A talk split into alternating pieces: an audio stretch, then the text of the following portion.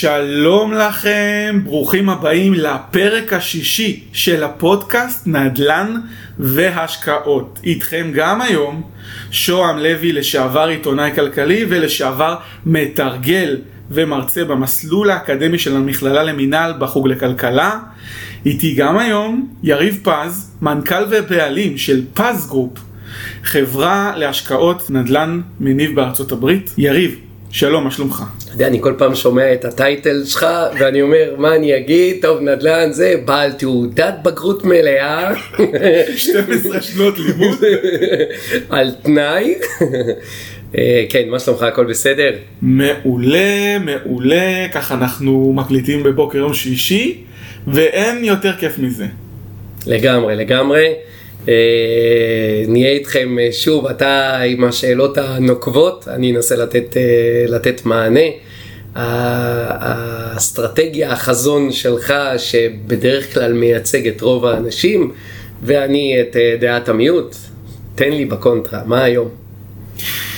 היום אנחנו הולכים להקדיש את הפרק לדירה ראשונה, נקרא לו דירה ראשונה, איך מתחילים בכלל. השקעה ראשונה. השקעה, השקעה ראשונה, השקעה. השקעה ראשונה, כן, אבל השקעה, אתה יודע, זה יכול להיות גם במניות, אנחנו מדברים על השקעות בשוק הנדל"ן, כמובן אפשר לעשות השקעות ב, ב, בתחומים אחרים, אבל אנחנו הולכים לדבר, אם החלטתם לעשות את ההשקעה הראשונה בנדל"ן ולא במשהו אחר, ונדבר קצת גם יותר על ישראל, כי הרבה קשה להם להתחיל לעשות את ההשקעה הראשונה שלהם מעבר לים. זה דורש קצת רמה טיפה יותר גבוהה משל רוב האנשים, למרות שיש גם הרבה אנשים שמוכנים לנסות את ההשקעה הראשונה בחו"ל, וזה כבר היום הרבה יותר פופולרי והרבה הרבה יותר נגיש. אז תראה, אני רוצה לקחת אותך לשאלה, נניח והחלטתי איך אני יודע מה ההשקעה שאישית מתאימה לי. תראה, קודם כל, אה, אתה יודע, סליחה שתיקנתי אותך, כי לא מדובר על דירה ראשונה. אה, דירה זה בעצם הבלוקים. השקעה זה השימוש.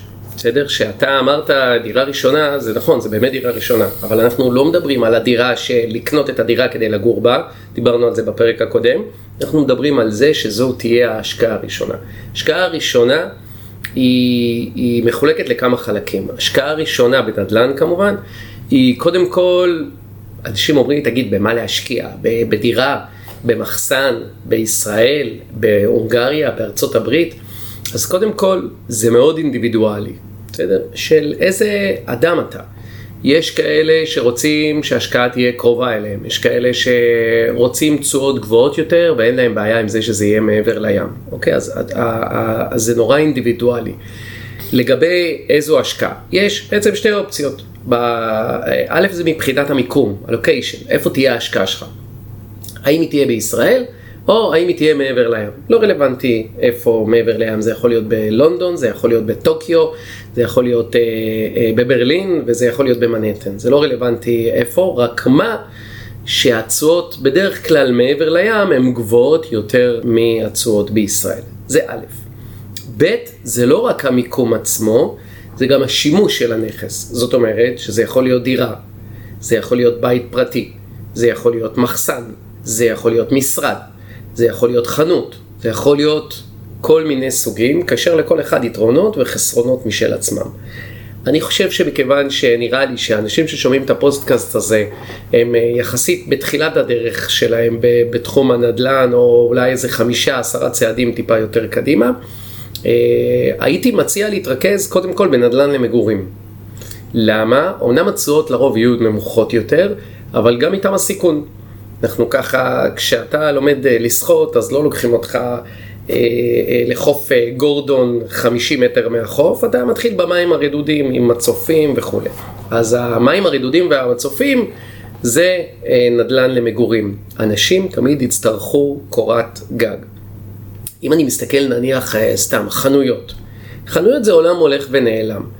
כי אתה יודע, זה כמו שתבוא ותגיד, פעם היה סנדלר, פעם היה סוכן נסיעות, למרות שעדיין יש את המקצועות האלה, אבל אתה יודע, זה כבר משהו שהולך ונעלם בגלל האינטרנט. רגע, אבל אומרים שגם בגלל המשבר הקורונה, אז גם הרבה פחות יזכרו משרדים, אז גם משרדים יכול להיות עולם הולך ונעלם. נגיד, אה, פייסבוק, אם אני לא טועה, קראתי אתמול, שאומרת שבתוך עשור 50% מהעובדים שלה יעבדו מהבית ולא ממשרדים, זה מדהים. נכון, אז רגע, שנייה, לפני שאנחנו קופצים למשרדים, רק בואו נעבור אחד-אחד, ככה. מבחינת חנויות, eBay ואמזון באמת שינו את כל כללי המשחק. אוקיי? אה, זאת אומרת שאנשים היום אמנם יוצאים לקניונים, אה, אתה יודע, אנשים אומרים לי כן, אבל מה, אנשים יפסיקו ללכת לקניון? לא, הם ימשיכו ללכת לקניון, רק הקופות. בתוך הקניון יהיו יותר ריקות, לפחות של הביגוד וכל הדברים האלה, כי נהיינו כפר גלובלי, והיום בלחיצת כפתור אני יכול להזמין, אפילו מקסטרו, אני יכול להזמין את הבגד אליי הביתה. זאת אומרת, השימוש הפיזי של חנויות הוא משהו שהוא הולך ונעלם בגלל הטכנולוגיה. בוא נדבר רגע על משרדים. אתה צודק ואתה לא צודק. למה? כי זה באמת שוק שהוא אולי בגלל הקורונה הוא ילך ויצטמצם. אני לא יודע אם בעוד 10 ו-20 שנה אנשים באמת יוותרו לגמרי על המשרדים, מה שכן, שחלק גדול מהעבודות, אנשים יוכלו לעשות את זה מהבית. אבל אין ספק שבוס בסופו של דבר יעדיף לראות את העובד שלו כדי לוודא שהוא באמת עובד. נניח אני מסתכל אצלי, אצלנו בחברה עובדים חמישה אנשים. יש בזה יתרון מאוד מאוד גדול אם אני אה, לא אצטרך לשכור עבורם או לקנות עבורם משרדים, אבל יש בזה גם חיסרון, כי יהיה לי מאוד קשה לעקוב אחר העבודה שלהם. זאת אומרת שאני אומר להם לעבוד שבע שעות. עכשיו, מאיפה אני יודע אם תוך כדי העבודה היא לא הולכת והופעה עוגה, או הוא הולך רגע לעשות uh, טסט באוטו, או כל מיני דברים כאלה. יהיה קצת קשה במעקב. מה כן? יכול להיות שכל המקצועות הקטנים האלה, של אנשים שהיו צריכים איזה משרד קטן או משהו כזה, בלי קבלת קהל, יעדיפו באמת לעבוד uh, מהבית. אני יכול להגיד לך שעד הקורונה, אף אחד לא יודע מה יהיה בדיוק אחרי, אבל עד הקורונה, עד הקורונה משרדים זה משהו שמשגשג. למה? כי יש יותר אה, מקצועות שלא היו קיימים פעם, שהם באמת דורשים אה, משרד. אתה יודע, אם פעם לא היו מעצבי גרפיקה או אנשי שיווק באינטרנט נניח וכאלה, זה מקצועות של העשור האחרון. אז אתה יודע, זה משהו שלא היה קיים פעם, לא, פעם לא היה משרד של מישהו שזה היה העבודה שלו, היום כבר כן.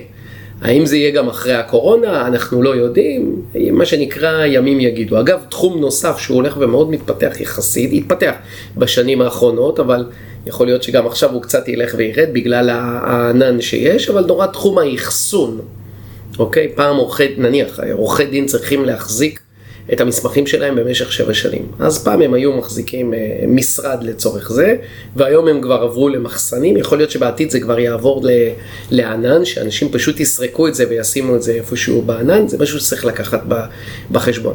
בכל אופן, דירת מגורים זה משהו שתמיד אנשים יצטרכו.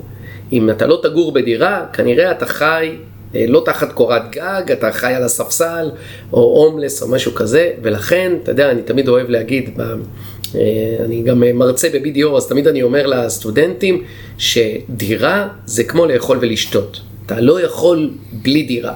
על קולה אתה יכול לוותר, על לקנות בגדים פעם בחודש אתה יכול לוותר, על לטוס לחו"ל אתה יכול לוותר, על הדירה שלך אתה לא תוותר בחיים. מקסימום תיקח דירה יותר קטנה, או דירה יותר רחוקה.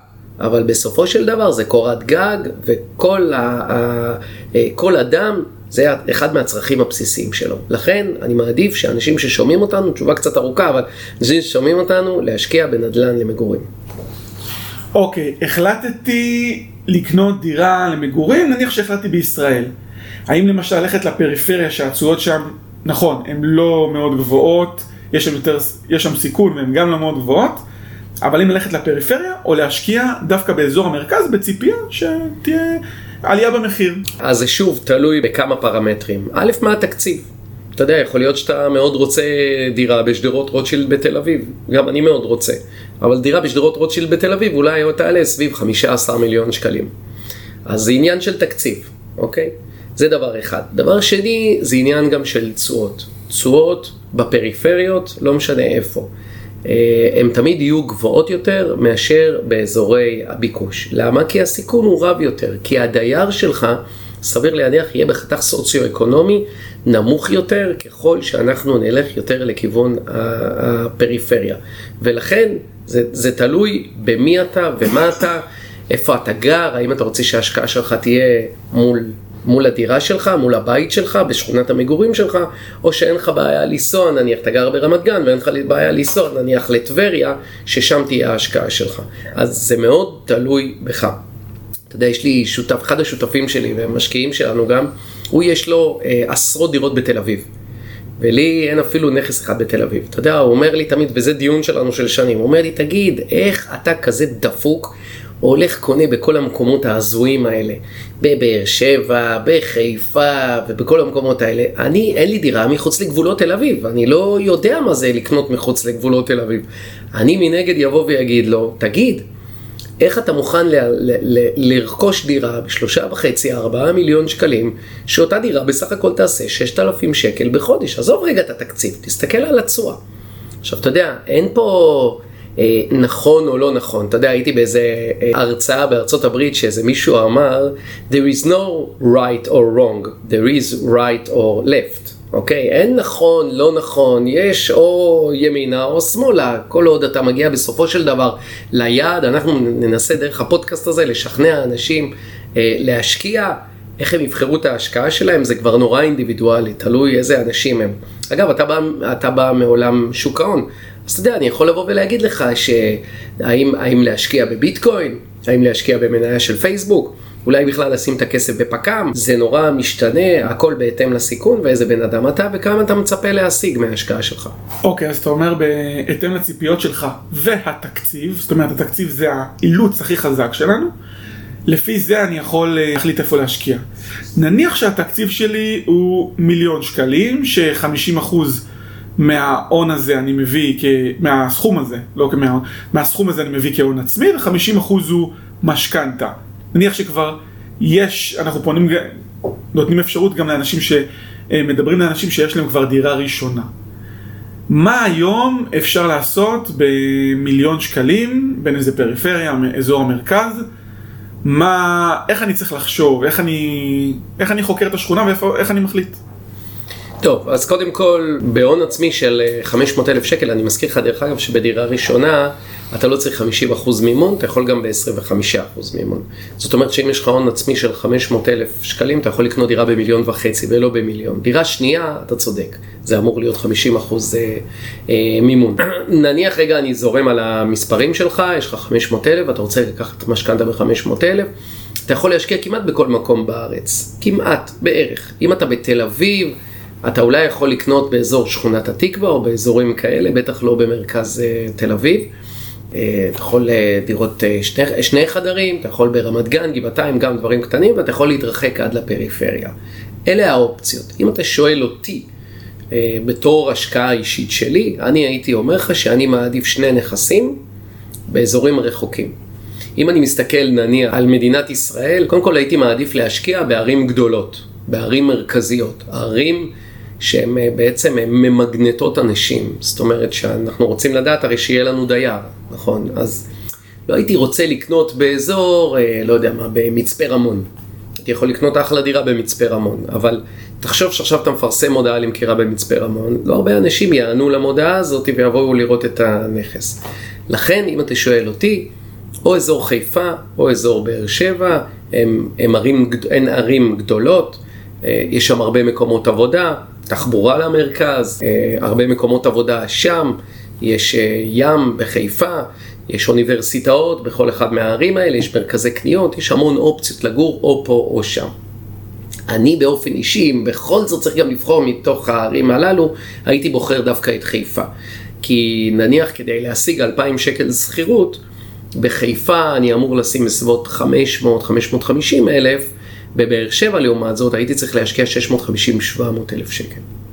תראה, אבל חיפה עם השנים זו אחת הערים שעוד פעם אנחנו לא חלילה לא מדברים חלילה נגד חיפה או אנחנו באמת מנהלים פה איזשהו דיון ענייני אז חלילה אנחנו לא רוצים פה שמישהו ייפגע אלא מתייחסים באמת ענייני. אני חושב שיהיה איזושהי פספוס שהמדינה לא השקיעה שמה שהיא לא אה, בוא אני יכול לתת כדוגמה נניח אתה הולך שם לאזורי תעסוקה ואתה משווה לתל אביב נגיד זה נראה הרבה פחות מושקע, תשתיות פחות מושקעות, נכון שיש לה הרבה פחות משאבים לתל אביב, אבל היא איזשהו פספוס, וגם עוד חיסרון שאנשים רואים בחיפה זה שהם לא כל כך אוהבים את זה שהיא עיר מעורבת, אז אמ, איך, איך אתה, מה, מה התשובה שלך לדברים האלה? תראה, קודם כל, כשאנשים בוחרים את ההשקעה שלהם, ואני לאו דווקא אומר שחיפה זה ההשקעה הטובה ביותר בעולם, כן?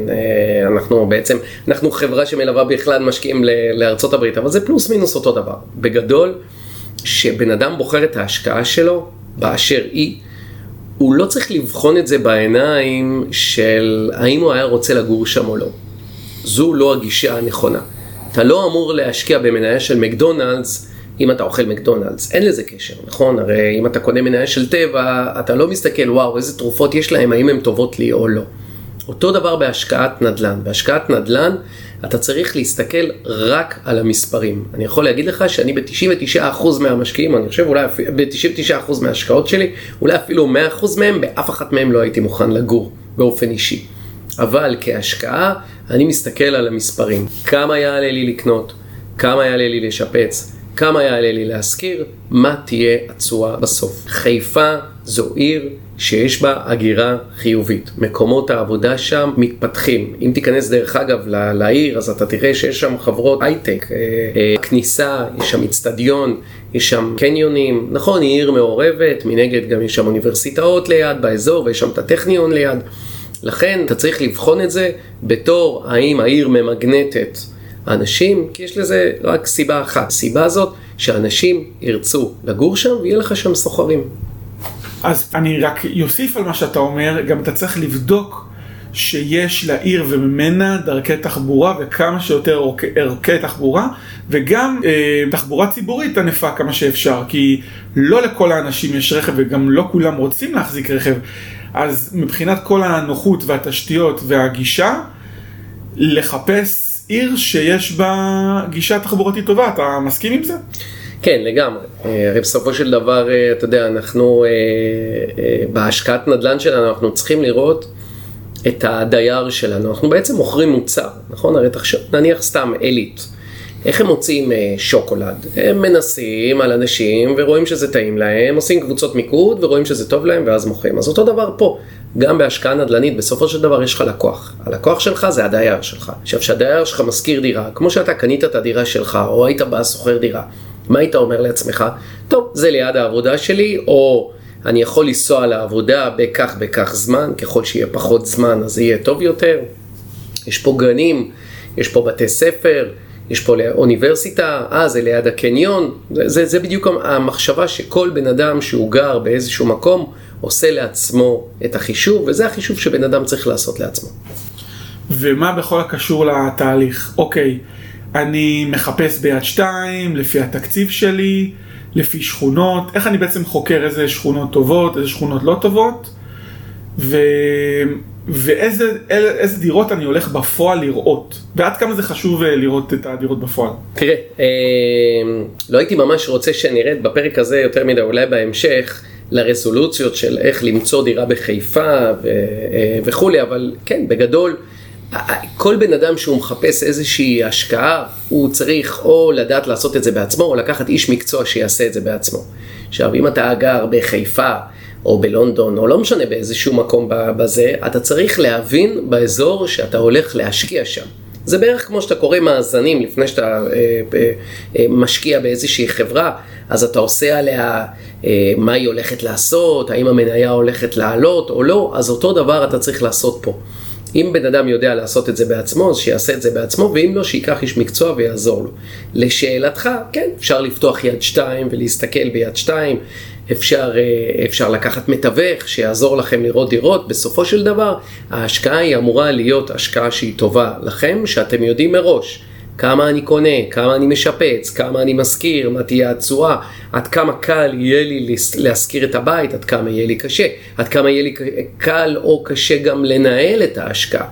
כי יכול להיות שהדייר יתקשר ויגיד בוא תסדר לי, אה, אה, לא יודע מה, יש לי נזילה בכיור, תבוא לסדר, אז אתה תצטרך להתקשר לאינסטלטור. דיברנו על זה מקודם, ההשקעה אף פעם לא חלקה ו-100% ולא קורה כלום, ועכשיו יש לכם צ'קים 30 שנה קדימה ואף אחד לא יתקשר אליכם. לא. השקעה צריך לנהל. בדיוק כמו שנניח בהשקעות בארצות הברית או מעבר לים, יש חברות ניהול שהן מנהלות עבורכם את הנכס. אבל הרעיון, קודם כל, זה באמת למצוא את ההשקעה הנכונה ולדעת לעשות את זה נכון. לשאלתך, אם ההשקעה היא בישראל, בחיפה, צריך או לקחת, להסתכל ביד שתיים, או לקחת מתווך שבעצם יסביר לכם קודם את השוק.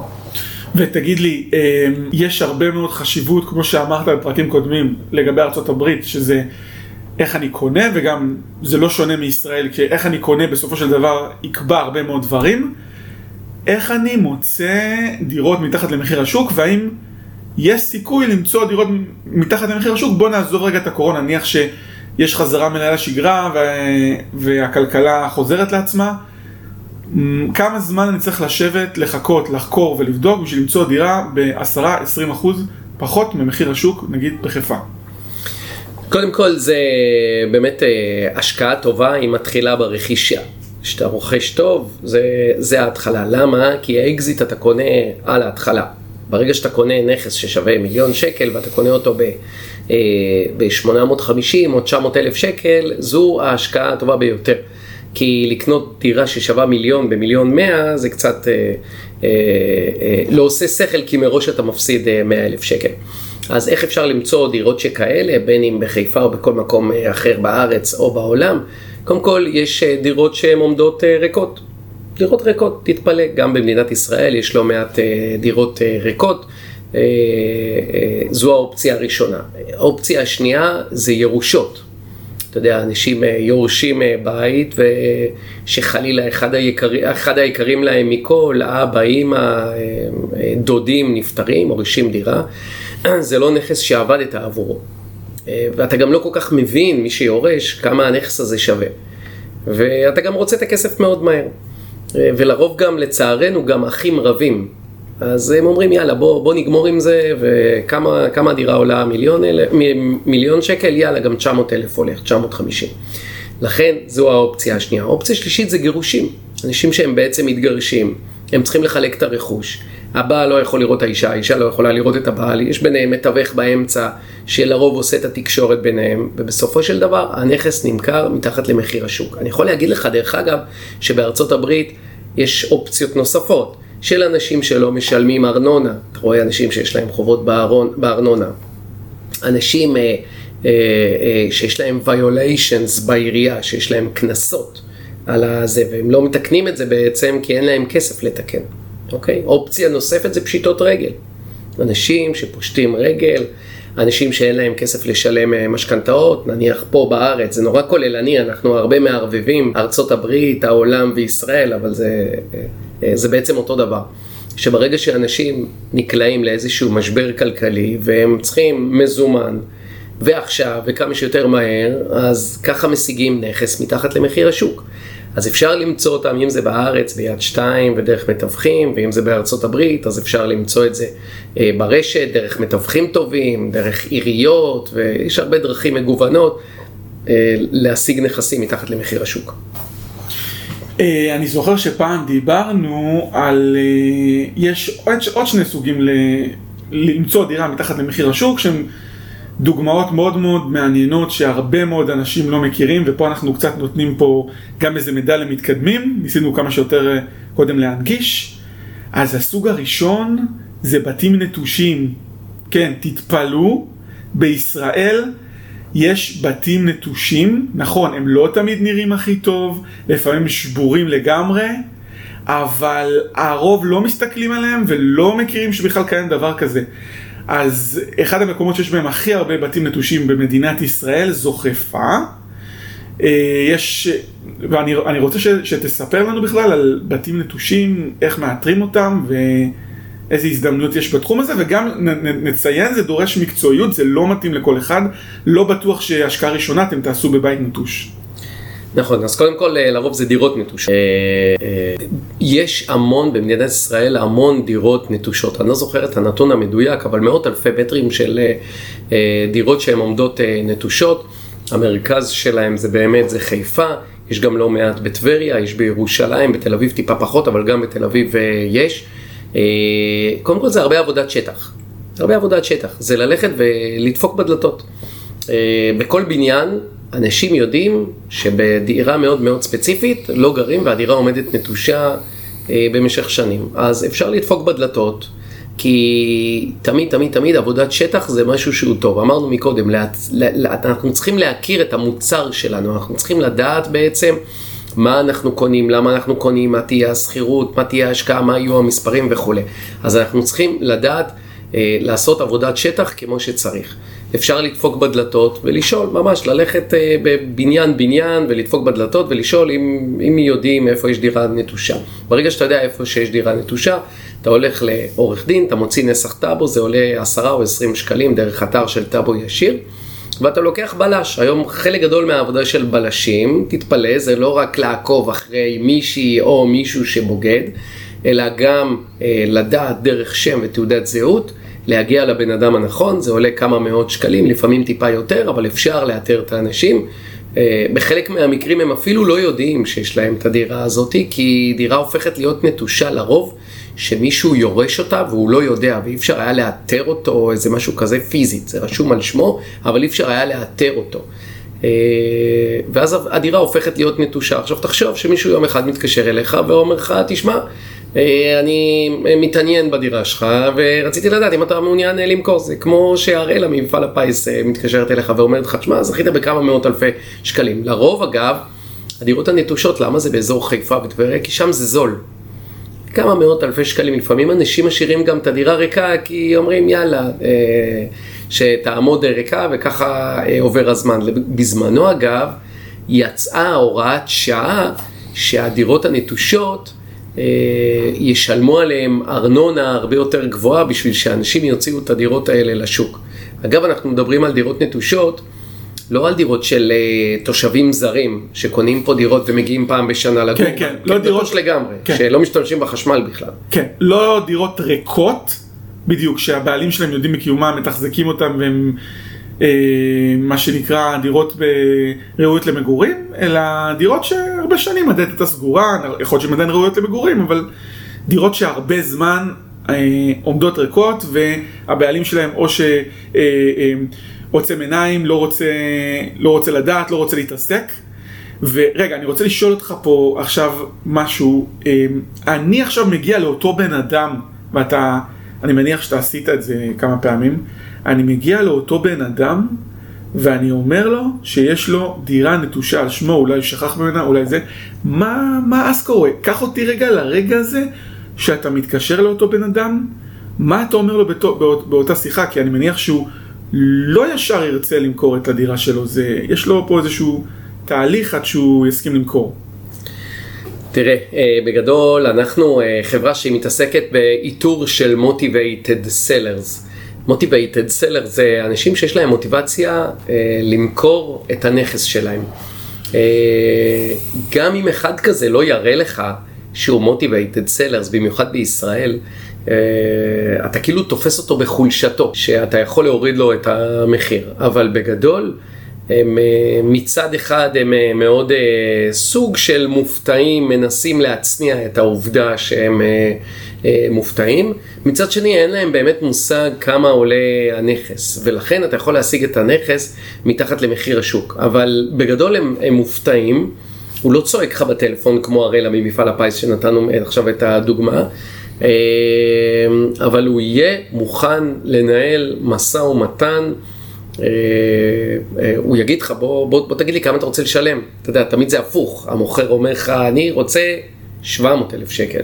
ומפה מתחיל המשא ומתן. פה המשא ומתן בעצם, בעצם מתחיל מזה שאתה אומר לו כמה לדעתך הדירה שווה. כמובן, אם הדירה עמדה נטושה זמן רב, אגב, יש גם דירות ציפורים. סתם שתדע, מה זה דירות ציפורים? דירות ציפורים זה, זה דירות נטושות שנמצאות בקומות גבוהות.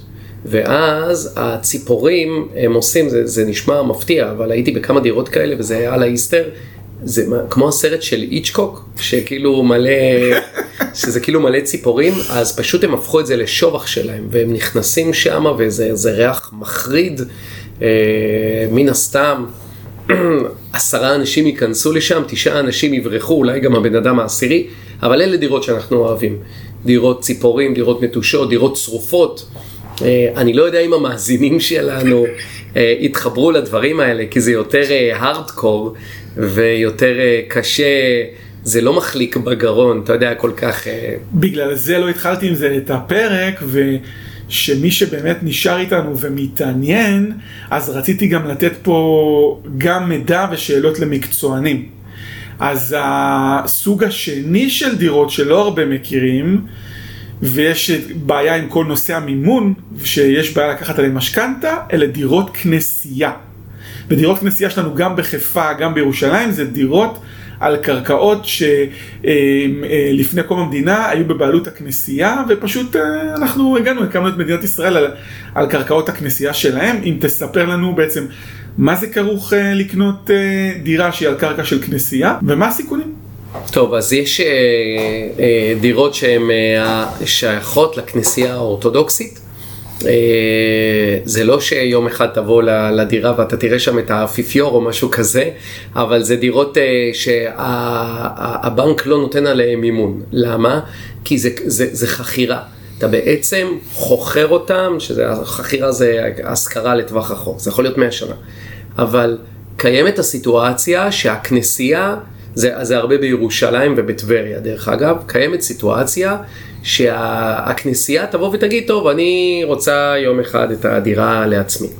לא שזה קרה אי פעם, אבל הבנק מאוד חושש מזה, ואתה יודע, הבנק הוא הפחדן הכי גדול.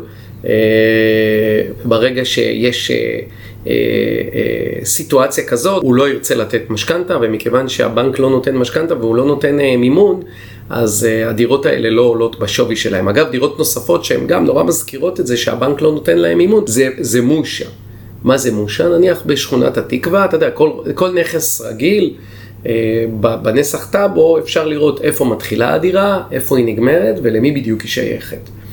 במושה זה לא בדיוק ככה, כי לא יודעים איפה בדיוק מתחיל הנכס, לא יודעים איפה הוא נגמר ולא יודעים בדיוק למי הוא שייך. זאת אומרת שאתה יכול להוציא נסח טאבו, ואתה רואה את כל השכנים שלך בבניין שהם אוחזים בנכס. אין תת חלקה, מה שנקרא. וברגע שאין תת חלקה, גם פה הבנק לא מוכן לתת הלוואות והוא לא נותן מימונים, ולכן אה, אה, אה, ברגע שהבנק לא נותן משכנתה, המשקיע צריך לארגן יותר הון עצמי כדי לקנות, וברגע, אתה יודע, בן אדם שיש לו מיליון שקל, לא יקנה אה, דירה אה, על אדמת כנסייה. כי במיליון שקל הוא יעדיף לקנות דירה בשני מיליון שקלים, כי לקבל מימון נוסף מהבנק, להגדיל את התשואה. ולכן הדירות האלה הן לא עולות משמעותית במחיר. בוא אני רוצה לחזור טיפה עוד רגע לדירות כנסייה, האם אתה שמעת אי פעם על מקרה שבו הכנסייה אמרה הקרקע שלי ולקחה את הבית מהבעלים שלו, או מקרים כאלה שבעצם מפחד הבנק? האם זה קרה אי פעם בישראל? לא, לא, לא שידוע לי שזה קרה אי פעם בישראל, זה לא, לא קראתי, אבל אה, שזה קרה, אבל שוב, הבנק לא, לא אוהב לקחת סיכונים, הוא אוהב עם הטייקונים, אבל לא, לא, לא, לא עם דירות של 300 אלף. לא איתנו אפילו שזה, אפילו שזה נדל"ן, ו... אז, אז בוא נגיד הרוכש הסביר לא יקנה דירת כנסייה ולא יקנה בית נטוש ולא יקנה במושה, אלא הוא יקנה דירה סטנדרטית. האם גם בדירה סטנדרטית יש לי, מה הסיכויים למצוא דירה מתחת למחיר השוק, גם אתה הזכרת את המקרים, לפעמים זה גירושים או איזשהו סכסוך או דברים כאלה, האם יש סיכוי גבוה בחיפה למצוא דירה מתחת למחיר השוק, וגם אם זה ייקח לי שלושה או ארבעה, חמישה חודשים, שווה לי להמתין ולעשות, האם שווה לי להמתין ולעשות את זה, ובאיזה מחירים מתחת למחיר השוק אתה קנית או שמעת שאנשים קנו, כאילו כמה, עד כמה זה אפשרי ומוחשי? תראה, אה, אני דרכי הנדל"נית אה, באמת אה, התחלתי בישראל, שלא, שלא יצא כאילו אני ממליץ, אנחנו לוקחים את חיפה כדוגמה, כן, זה קיים בכל העולם. לקנות נכסים מתחת למחיר השוק, בין אם זה בחיפה, בין אם זה בבאר שבע, בין אם זה בקליבלנד אוהיו.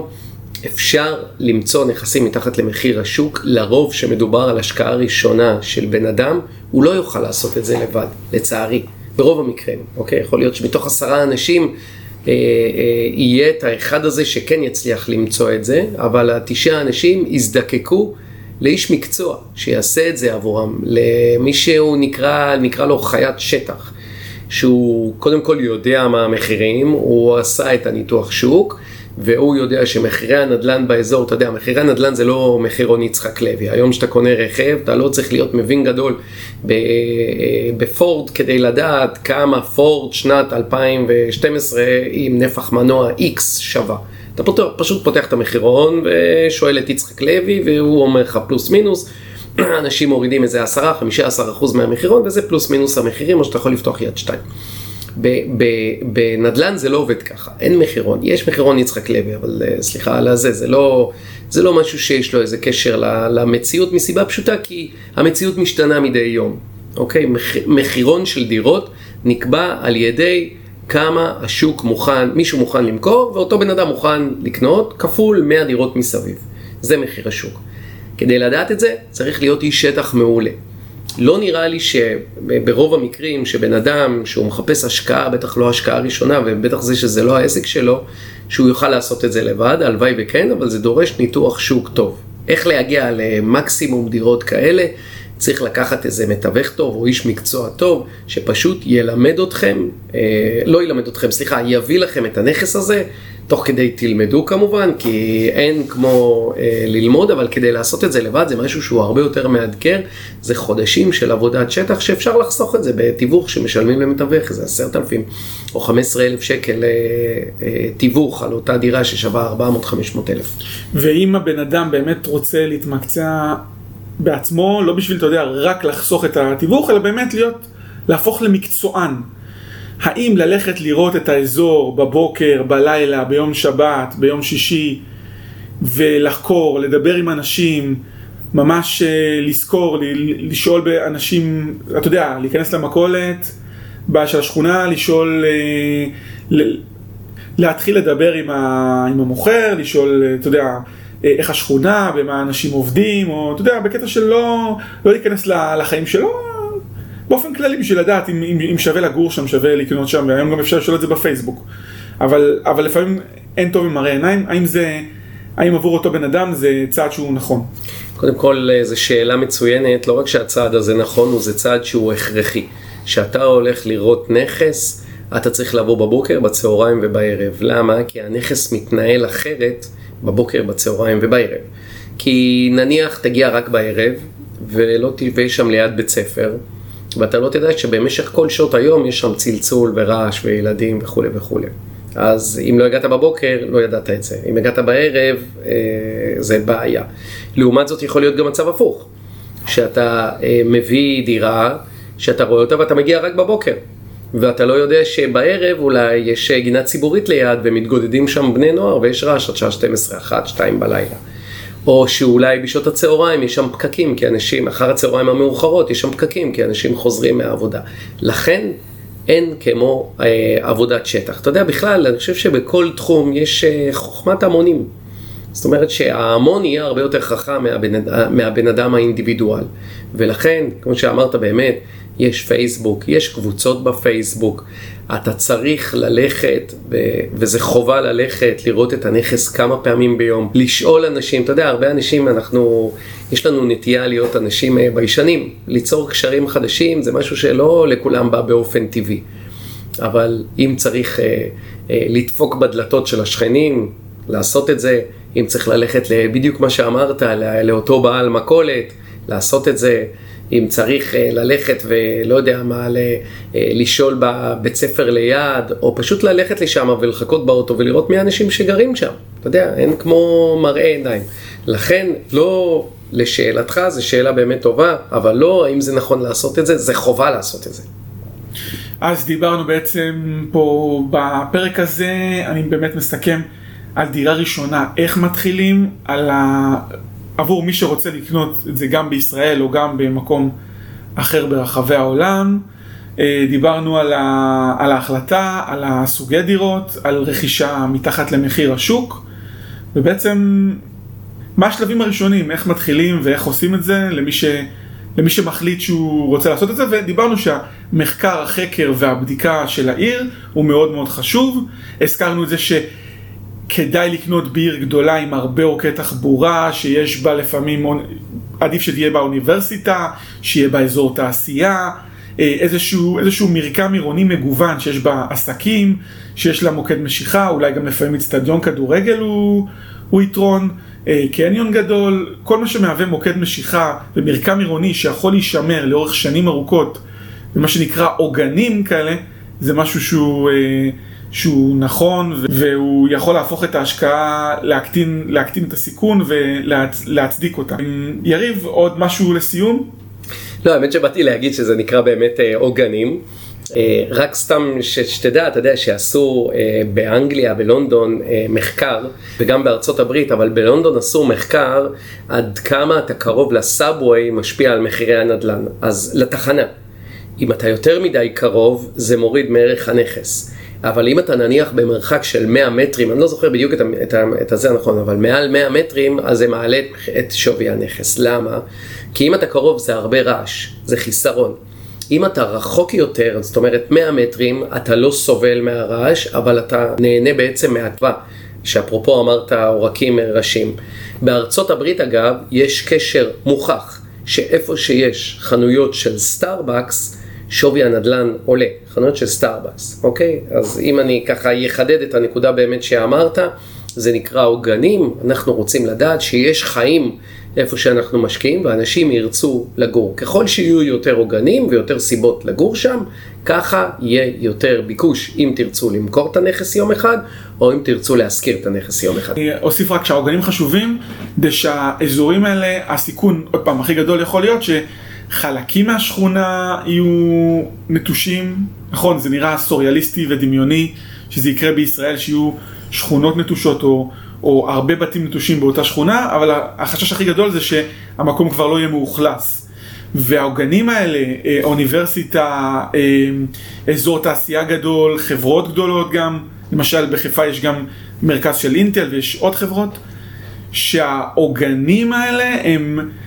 יגרמו לה, אה, לאזור להיות מושך אוכלוסייה בטווח הארוך מאוד. אז יריב, אני רוצה להגיד לך תודה רבה על עוד פרק שהוא מאוד מאוד מעניין. אני רוצה להזמין את המאזינים ואת המאזינות לקבל עוד מידע באתר האינטרנט של פז גרופ, זה פז מקף גרופ נקודה com, או שתכתבו פז גרופ אה, בגוגל וישר זה יעלה לכם, יש שם הרבה מידע והרבה מונחים שאנחנו רואים שאנשים מחפשים, למשל מה זה תשואה אה, ועוד כל מיני מונחים ויש הרבה מאוד כתבות תוכן שבאמת מביאות ערך בנוסף לפודקאסט שלנו. יכולים גם להצטרף לקבוצת הפייסבוק שלנו, יריב פז מאחורי הקלעים. ו... או לעמוד הפייסבוק, יריב פז יועץ נדל"ן, שגם שם יש הרבה מאוד תוכן והרבה מאוד כתבות ועצות, טיפים וסקירות, איך לעשות את ההשקעות בצורה הטובה ביותר. אז יריב, אה, תודה רבה. תודה, תודה רבה לך. ונתראה בפרק הבא. להתראות. ביי.